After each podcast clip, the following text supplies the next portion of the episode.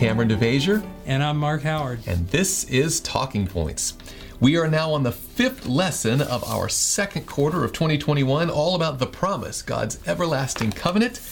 And this lesson is titled Children of the Promise. And essentially, Pastor Howard, what's going to be looking at is uh, from the what is it God's wanting from his children? What is yes. he expecting from these covenant people of God? And uh, we've got a lot of good material in this particular and even, lesson. Or, and even perhaps what is the result of embracing the covenant? Yes. God. I think that God. How does it affect those who take part in it? And I think that we're going to see that the scope of what God has in mind is bigger than just an individual salvation or even like a group of people salvation. There, there, there yes. are bigger ideas behind this whole thing. Universal so, implications. Yes, so there's a lot to cover today, but we're going to start with a word of prayer and then we'll go through our talking points. Well, let me give you a little introduction. On Saturday afternoons, sure. uh, at Lesson, it talks about this really uh, nice story of a, of a father and his little girl who were out swimming in the beach one day, and yeah. there were some currents that were pulling them apart. And he gave her a tutorial real quick. Said, "If we get separated out here, don't try to fight and swim back. You'll wear yourself out and they'll be bad. What you want to do is flip over, just float on your back gently. Don't exhaust yourself. Let it carry you. We'll find you, but just stay keep breathing and stay floating. That's it. Mm. Sure enough, the water did separate them, and the father was able to swim back and get the rescue crew. And everybody had been so long since he'd been out there, everybody assumed that she was going to be gone. It was terrible. But sure enough, there she was, just floating gently, obeying her father's command. And the lesson taken away is that her steadfast faithfulness to her father's instruction was a powerful evidence to the rest of the people watching about yes. the, the, need to obey. And so that's what we're going to talk about this week is the the impact of God's covenant not just on the people of God but the people who are watching the people of God. So I'm excited about that. But can Amen. you give us a word of prayer and then we'll get into our talking Let's points? Let's pray. Heavenly Father, we are um, thankful to be able to study your word together, to have the spirit of truth to guide us into an understanding of your truth. Lord, may that understanding not just be a theoretical understanding, but a practical understanding that will draw us closer to you and help us to be those children of the promise that the scripture outlines. Um, we pray that you would bless this, those Sabbath school teachers and um, students who will be studying this lesson, that it would be a rich blessing to them all. Let me ask and pray these things in Jesus' name. Amen. Amen. Okay, our talking points for this week are talking point number one God is our shield. This comes from uh, Sunday's lesson, and it talks about that because that's exactly what Genesis happened in 15. Genesis chapter 15. God makes that promise to be the shield for Abraham. And what does right. it mean? Is God going to protect us from all danger? Is He going to keep us safe from all harm? What does it mean to be a shield? We'll look at that in talking point number one. Talking point number two the covenant is ultimately fulfilled in Christ. And so, praise the Lord for Abraham, Isaac, and Jacob, and the children and descendants. You, you, you say a you know talking point like that, and you're almost like, do we need to even say this? But the reality is that there is much of the world. There are those in the church, and many, many beyond the church, the church yeah. who don't understand that significance. Right, and they see the Jewish nation as a biological right. descendant. That's the specialness, yep. but really, that's the faith in Christ we're looking for. So that's an idea number two. Well, how many Christian? Well, we'll wait. It's like we want to dive in, but let's hold yes. off on that. And finally, talking point number three God's people, and this includes the Old Testament, New Testament, and end times, all of us, God's people are to reveal his character. Mm-hmm. And this comes from Wednesday and Thursday's uh, studies. And so there's a lot to dive into. We're going to cover the God as our shield and the covenant ultimately fulfilled in Christ, but we're going to spend a good amount of time on that last one about the practical implications of what does God want from his people in revealing his character All right. to the world. Let's do it. So let's start with number one. Tell God, us about number one, God is our shield. You want yes, me to read Genesis? I would love for you to read Genesis 15, 1 through 3, please. Okay, Genesis 15 says, After these things the word of the Lord came to Abram in a vision, saying, Do not be afraid, Abram. I am your shield, your exceedingly great reward. But Abram said, Lord God, what will you give me, seeing I go childless, and the heir of my house is Eliezer of Damascus? Then Abram said, Look, you have given me no offspring. Indeed, one born in my house is my heir. So here Abram's wrestling with this promise of God. How can this be? You've promised all this great stuff. Yes. And God doesn't come to him. And, and remember last week's lesson, they talked about all those names of God, like right. God being powerful, God being eternal, God being all those things. And of course, he is all of those things, but here he comes to Abram with the specific, and the lesson brings this out. In Sunday's lesson, um, the author, the contributor, editor, whoever it was, said it that um, you're taking this in the second paragraph down. The designation of God as a shield appears here for the first time in the Bible, and is the only time God uses it to reveal Himself. Even other even if other passages use the term to talk mm-hmm. about God. So it's the only time God says "I am," and He says a shield. Yeah. And He doesn't just say a shield or the shield. He says I'm your shield. So, this to me ties back into what was tried to be made in previous lessons that God is speaking in relational terms specifically to, to, uh, to Abram to give him the confidence he needs to obey the covenant yeah. uh, that he's outlined.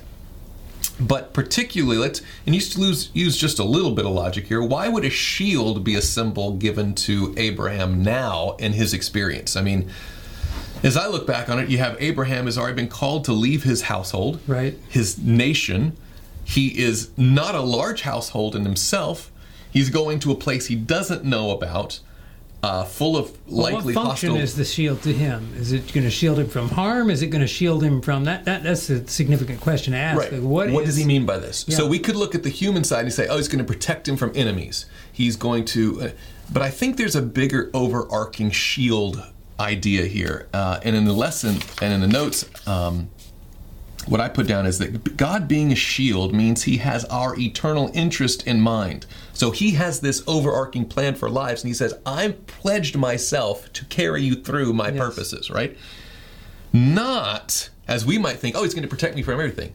Never going to have to face a challenge, a difficulty, no harm well, going to come my way. It. He's, in, in essence, he could be saying, I'm shielding you from anything that would keep you from inheriting my promise. Exactly. But we know that many the promise of God includes the transformation of our characters, which includes you know tribulation worketh patience. Yes, it does. Like the things that make for character are often the things that we wish He would shield us from. Right. Well, and even so, see as you study. So, in other words, yeah. in shielding us from that which would ru- take away our part in the promise, mm-hmm. He has to allow things to happen in our lives. Exactly. And so a lot of people look at it and say, well, it means I'm going to be protected from financial difficulty or stresses or, or maybe even death itself. Of course, God has promised. But what I see here, and we can look at other examples, I put just a couple in the notes. For instance, Lazarus in John right. chapter 11. God promised to raise him up, but he died. The same God, the same shield, God right. was his shield. Exactly. And the quintessential example in the New Testament for that, for me, and this wasn't in the text, but I'm just thinking of other yes. people God has pledged himself to keep. Mm-hmm would be John the Baptist. Sure. His forerunner, his prophetic, you know, messenger. And in I mean, Matthew that chapter, one even threw John for a loop. Yes, in Matthew chapter 11, and I wrote that down in the notes, he sends messengers from his prison cell to say, Are you sure you're the one? Yeah. Or is there somebody else? This can't possibly, I'm in a dungeon. Right. You know, and then commenting on that, if you want to read Desire of Ages 224, what does Mrs. White yes. say? She says, God never leads his children otherwise than they would choose to be led if they could see the end from the beginning and discern the glory of the purpose which they are fulfilling as co workers with him. now, remember a few yeah. lessons back, we talked about Daniel in the lion's den mm-hmm. in the Isaiah quarterly, how, how the Lord used that event to get the attention of Darius and ultimately Cyrus yes. so he would make that decree. Well, Daniel didn't know that going right. into the lion's den. Going into the lions, he could be the, I thought you were going to keep me from this kind of stuff. But he doesn't know. And so he sometimes. discern the purpose. And then sometimes, like John the Baptist, there was a purpose. There's there's martyrs to come who could look back and say God loved him and allowed him to go through this. So it's a testimony from our perspective, we don't have the insight to know what things are good for God's purposes, but He does. So He says, right. "I promise, and I'm going to keep my covenant." If you could see the end from the beginning, like who wouldn't want a story to say, "Man, I was in this den of lions." Yeah. They didn't touch me. But who wants to get to that point by going through the den of lions? Well, know? it's interesting too that God, going back to the Abram story, He gives this to him in Genesis chapter 15. But that doesn't mean oh, it's going to be easy from now right. on. You've still got 16 and 17, and of course 22, and then right. you have the saving of Lot. There's all kinds of things in his life that are challenges, but God still promises to be his shield. Yes, absolutely. Anyway, so I think that's an important thing to start off on. There is God's protective in the sense of not just temporal but yes. eternal purposes. What that means and what it doesn't mean, and exactly having a clear understanding of that. Yes. All right.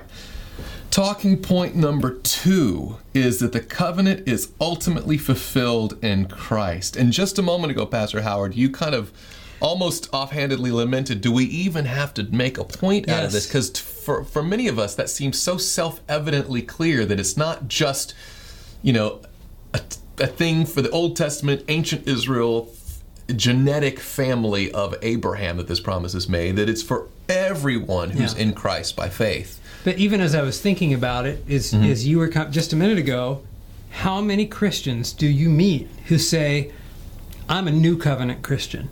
I'm not an old covenant Christian," and they don't understand. They they think that the promises to ancient Israel were different. Hmm. From the promises to present and you get into dispensationalism that says Right. that, that that there's coming a time when the Jews are going to be restored to their land, and this and that. In fact, some think it already happened in 1948, and you've got all the futurism prophecy. Yes. But it's all based on the idea that the covenant, in Well, and to- essence, wasn't ultimately. Maybe it'd be helpful for people to, because we throw around the term dispensationalism a lot, Yes. but essentially what we're talking about there is that God had a way of dealing with and even saving people in the Old Testament. And then there's a way, a whole nother thing, That's a new covenant, a new plan. Switch plan. gears. Switch gears. There's a whole other mode. So some people he saves by work, but other people he saves by grace. In the Old Testament, they did these things, and now we're doing this. And that's why I think this title of the whole thing is fascinating because it doesn't just say the covenants; it says God's everlasting covenant. That the same Right. And I was just going to say, you have in your t- point, talking point the covenant. It's singular. yes, it is Is that old or new? Yes. exactly. Well, let's look When at Genesis 28. Uh, go ahead and finish your thought. Eh, Well, I was just going to say we haven't gotten it. Obviously, there's aspects of the old covenant that were the people's aspects of it. When we call the old covenant, whatever else, Mm-hmm. we're talking. We're going back to the the original covenant made with Abraham before. Anyway, which the lesson is going to get into as we go further on in the quarterly. But Well, let's let's remind ourselves of what God had promised to this family of Yes. of Abraham. Of course, the, the covenant passed from Abraham to Isaac to Jacob and his whole household, the great nation that would be the nation of Israel. And in Genesis chapter 28, uh, verses 13 and 14, says, and, the, and behold, the Lord stood above it and said, I am the Lord God of Abraham your father, and the God of Isaac. The land on which you lie, I will give to you and your descendants. So he ties it to Abraham, the, the first covenant recipient, recipient here, then Isaac, his son, and now he's talking to Jacob, who would become Israel.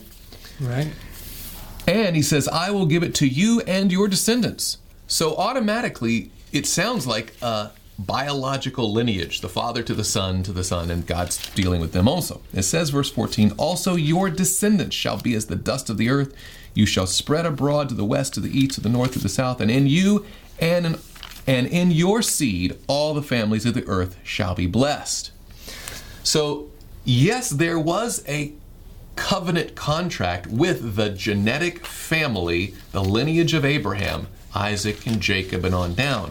Mm-hmm. But notice that even back then, the purpose of blessing that family was not an end to itself, but it was supposed to be as a springboard, as a way of getting the blessing to the rest of the world. Because in you and in your seed, that is your descendants, all the families Right. of the earth shall be blessed. So, what does that mean? Does that mean that we are blessed, Pastor Howard, because there are Jews in the world? yes, And yes, in a sense, but let's look at the New Testament book of Galatians. Do you have that passage for us? I do. But I, I, I'm looking back in Galatians because Paul, when he comes to that, because you you're talking about the seed, the descendants, hmm. but when the apostle talks about the seed, he makes the point that the seed in verse 16 before verse 29 which we have in the lesson uh, in the in the outline galatians 3 and verse 16 says now to abraham and his seed were the promises made. He does not say and to seeds as of many but as of one and to your seed who is christ so even then the apostle applies it not to Exactly. the natural born but the seed would be the descendant that would come the messiah that would come through the lineage Well, and you even see that. We didn't have this in the notes, but I'm just thinking of now in Genesis chapter 3, at the very beginning, the first covenant promise, it's the promise of the seed. And this is before there's Yes. Abraham or Isaac. And so this seed has been the promised Yeah. one even before there I'm was just an thinking Abraham. as we're talking about this, that we don't have time to go through. Like the scripture is full of this. New Testament authors, verse 29 that you were going to have me read is, "And if you are Christ, then you are Abraham's seed and heirs according to the promise." Yes. But one text that came to my mind is in Romans 9, Mm-hmm. where the apostle Paul makes the point in verse 6, uh, because here's after Christ has come and uh, the the gospel's going to the Gentiles, and he says in verse 6. But it is not that the word of God is taken no effect, for they are not all Israel who are of Israel, nor are they all children, because they are in because they are the seed of Abraham, but, and he quotes from scripture, in Isaac your seed shall be called. And people forget that hmm. Abraham did not have one son. He had two sons. Ishmael was a descendant of Abraham. Mm-hmm. So if being a descendant of Abraham was the key, what happened to all the Ishmaelites? No. And Paul's making that point. Like even then, we know, and he's talking to his Jewish audience. We know that God intended it. It wasn't every descendant of Abraham. It was a specific kind of a specific kind of descendant of Abraham. Yes. Those who are of faith in the Well, promise. and when Jesus arrived in the in the fullness of time, as that same book of Galatians talks Mm-hmm. about, right? He encountered a religious system that had taken those promises to Abraham, Isaac, and the seed, the special nation, right, and had applied them so limitedly to the genetic descendants of Abraham. Yes. Thus, we we know we're blessed because we're part of them. And it takes a lot of his own teaching and the Apostle Paul in the New Testament to say, look, that seed promise is bigger than just you, and it's it's supposed to be enveloping of the whole world who would come to Christ by faith. That's it's right. Christ the seed that we're looking for. Well, and you you bring that point up. Paul makes that point in Romans four, where he says he talks about how this this whole thing, the justification was accounted to Abraham, and he says in verse eleven. And he, Abraham, received the sign of circumcision, a seal of the righteousness of the faith which he had while still uncircumcised. Of course, they're linking circumcision mm-hmm. to the Jewish nation. Well, because you're Jew and you're circumcised, you have the. That's it. Abraham had it before he was circumcised. Mm. It was a sign of the righteousness he already had through faith. Mm. And then he makes this application. He says that, that Abraham might be the father of all those who believe. Mm. Not the father of all those who descended from him, mm-hmm. though they are uncircumcised, that righteousness might be imputed to them also, and the father of circumcision to those who are. So, whether you're circumcised or not, whether you're Jew, natural born Jew or not, the point is, God's promise was always intended to be those who would believe in his son, not those who are just natural born Jews. So there was a special So even function before it wasn't the New. Testament, he changed his mind. Exactly. But all along, this has been the whole MO of God's right. plan for redemption is that through the family of faith that would begin with the biological family of Abraham, all the world could see and become part of that Right. family and be one in Christ. Like, why'd the Lord pick Abraham? Or pick Abram out of early Chaldees? There were no Jews. Yeah. Because he knew he would have faith. in Yeah, I'm going to start with this one and build from there. And the lesson brings this out in Monday, uh, the middle of the first paragraph. It says, In one sense, this was a promise of the rise of the Jewish nation, speaking of the seed, the promise Yes. in Genesis 28 14. So, in one sense, this was a promise of the rise of the Jewish nation, through whom the Lord wanted to teach all the families of the earth about the true God and His plan of salvation. Salvation. Yet the promise reaches complete fulfillment only in Jesus Christ, who came from the seed of Abraham, the one who would at the cross pay for the sins of all the families of the earth. So, just having a Jewish nation was not an end to itself. Like, oh, I've got a special people. That's my Right. whole goal. My goal is to use them for a greater purpose to call the whole world to repentance and have an, a reflection of the image So of God. that's fascinating. So God's intent was not to just save Israel. Right. God's intent was to use Israel to save the world, Amen. which leads us to our third talking point. Exactly. So smoothly transitioned. Thank you. and that talking point is number three God's people are to reveal his character. Hmm. And this is the. If I were teaching this lesson, I would spend most of the time in here, but it comes directly from Wednesday and Thursday's um, studies and, and the passages that, are that brought be out. could that be ascertained from the fact that your outline takes three from almost a third of the way down and all of the rest of the second page? I think that's a fair assessment, and I have no problem with that. I'm not ashamed of it at all. Okay. But for instance, in Thursday's lesson, well, let me just tell you. Yes. On Wednesdays, it's titled A Great and Mighty Nation, which talks about the grandeur uh, and splendor that Israel was supposed to be as they followed God's law. Yeah, you have a subpoint that says fame can be wicked or righteous. We'll get to that. Now, on Thursdays, it's about making your name great, and that fame can be wicked or righteous comes from Thursday's lesson. Where in the middle it says compare Genesis 11:4 with Genesis 12:2.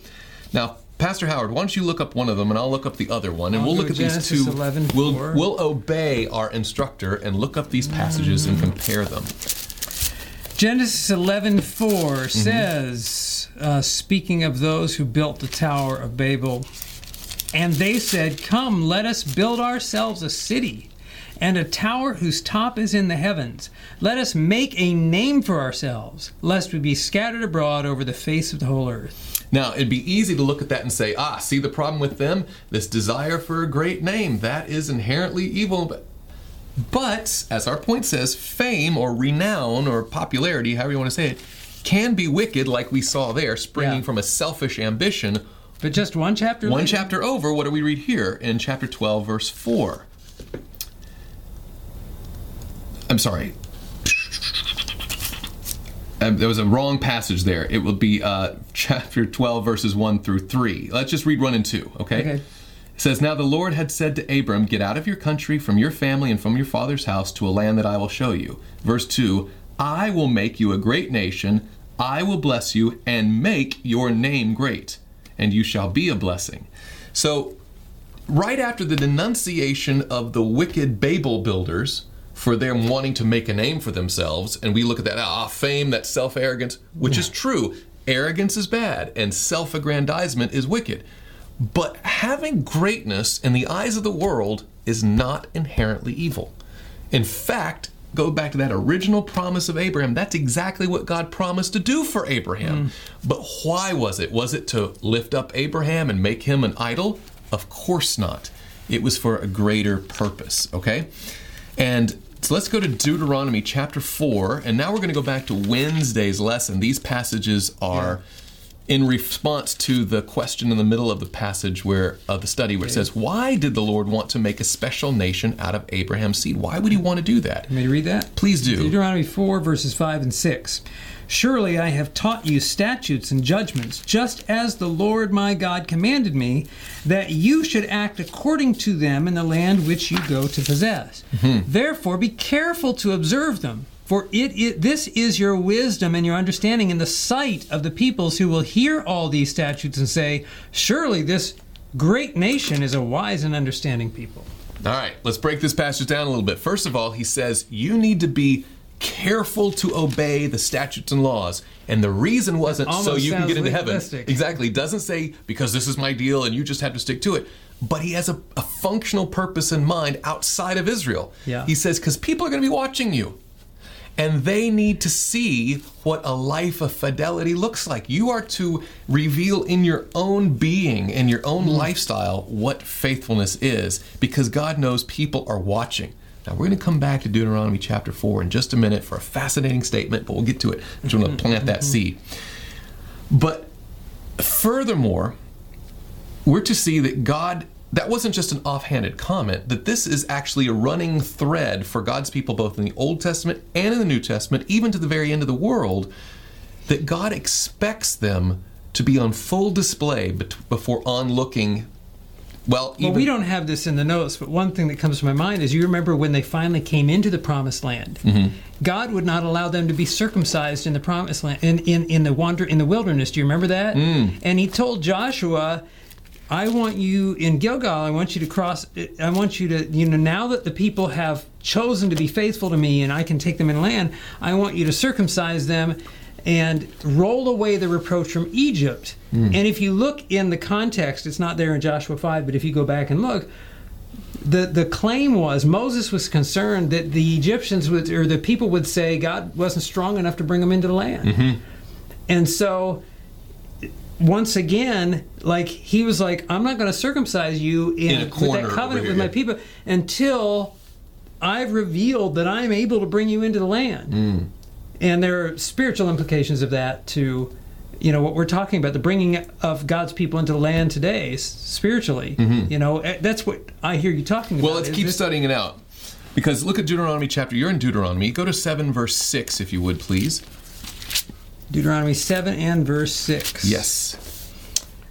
For you are a holy people to the Lord your God. The Lord your God has chosen you to be a, uh, a people for himself, a special treasure above all the peoples on the face of the earth. And notice he calls them special in contrast with the people of the earth. And now it doesn't right. mean like he's going to have a special protected people just to dote on and pet, but if there's a functionality to those other people. And I see this in Isaiah chapter 60, which we studied last quarter, where in verse 1 it says, Arise, shine, for your light has come, and the glory of the Lord is risen upon you. For behold, the darkness shall cover the earth and deep darkness the people, but the Lord will arise over you, and his glory, which we know is his character, will be mm-hmm. seen upon you. Yeah. The Gentiles shall come to your light. So out of the darkness of heathenism, they'll come to the light of the righteousness of God through your witness. That's right. So the reason he puts them as special, well, this is the passage I was going to tell you about. This is from um, Testimonies for the Church, Volume 6, page 13 quoting here Deuteronomy 7, you're going to be a special nation. Deuteronomy 4, be careful to keep them for all the people who are watching you. She then writes and says, Even these words fail of expressing the greatness and the glory of God's purpose to be accomplished through his people. Not to this world only, but to the universe are we to make manifest the principles of his kingdom. Th- this manifestation of the glory or character of God as revealed in his people is not just for the people themselves, nor is it only for those watching among the heathen of this world. That's right. But even the universe is Right. on full display. God has a great controversy. Uh, uh, this this whole covenant promise and the development of this people, this showing forth His glory, Mm-hmm. is is wrapped in this great controversy scheme, and it's huge. That's right. Well, this is the point that I was getting to with the bringing them into the land. Yes. There are the implications like God, him bringing them into the land wasn't giving glory to them. It was it was it was vindicating him and, Yes. and his. This is what I promised I was going to do, and I'm going to I'm do going it. to show that it worked. Now, interestingly, and you put this in the outline, 1 Corinthians 4 9 and Ephesians 3.10 are both scriptures that speak to what you were just saying. Exactly, and I want to show that this is not just an Old Testament thing; that that New right. Testament covenant continues. And 1 Corinthians four nine says, "For," and that Paul writing here says, "For I think that God has displayed us, the apostles, last, as men condemned to death, for we have been made a spectacle to the world." And then it oh, adds, comma, both to angels and to men. So when Paul talks about God making people, or himself, namely, at this point, a spectacle to the world, he doesn't mean just mean this world. He's talking about the universe. That's right. And you see that in Ephesians chapter 3 and verse 10, one of my favorite passages. I know we're racing the clock a little Where bit it here. basically says the church. Yes, will- the man to the intent, verse ten to the now, the manifold wisdom of God might be made known by the church to the principalities and powers in the heavenly places. That's right. So God wants to reveal His character not just for our own personal edification, but to demonstrate to those on looking here and the universe uh, as a whole. His plan of redemption is not just theory; it can work, and He wants That's to right. show it in the lives of His people. That's right. So many so great a number passages of here. statements here. What do you want to look at? Well, let me just. I don't know if we can just race through them, at least mention them, so, if people can. Why don't you read the 16, first number one? 12 says, The purpose which God seeks to accomplish through his people today is the same that he desired to accomplish through Israel when he brought them forth out of Egypt, by beholding the goodness, the mercy, the justice, and the love of God revealed in the church. The world is to have a representation of his character. So they see it in the church. Hmm. They should. and when the law of God is thus exemplified in the life, even the world will recognize the superiority of those who love and fear and serve God above every other people on the earth. And quoting uh, quoting from Ephesians 3:10, Mrs. White opens that great book Acts of the Apostles with this language. From the beginning it has been God's plan that through his church shall be reflected to the world his fullness and his sufficiency. The members of the church, those whom he has called out of darkness into his marvelous light, are to show forth his glory. The church is the repository of the riches of the grace of Christ, and through the church will eventually be made manifest, even to the principalities and powers in heavenly places, the final and full display of the love of God. Mm. Mm. Ellen White says in Desire of Ages 671 the very image of God is to be reproduced in humanity. The honor of God, the honor of Christ is involved in the perfection of the character of his people. So it's not to show off the people, it's to show forth the glory right. of God. That's right. And I couldn't pass this one up. This is from Counsels of the Church, page 345. Listen to these end time implications in the Great Controversy. Just before us is the closing struggle of the Great Controversy, when, with all power and signs and lying wonders, and with all deceivableness of unrighteousness, Satan is to work to misrepresent the character of God, that he may seduce, if, if it were possible, even the elect. If there was ever a people in need of constantly increasing light from heaven, it is the people that, in this time of peril, God has called to be the depositories of His law, His holy law, and to vindicate His character before the world.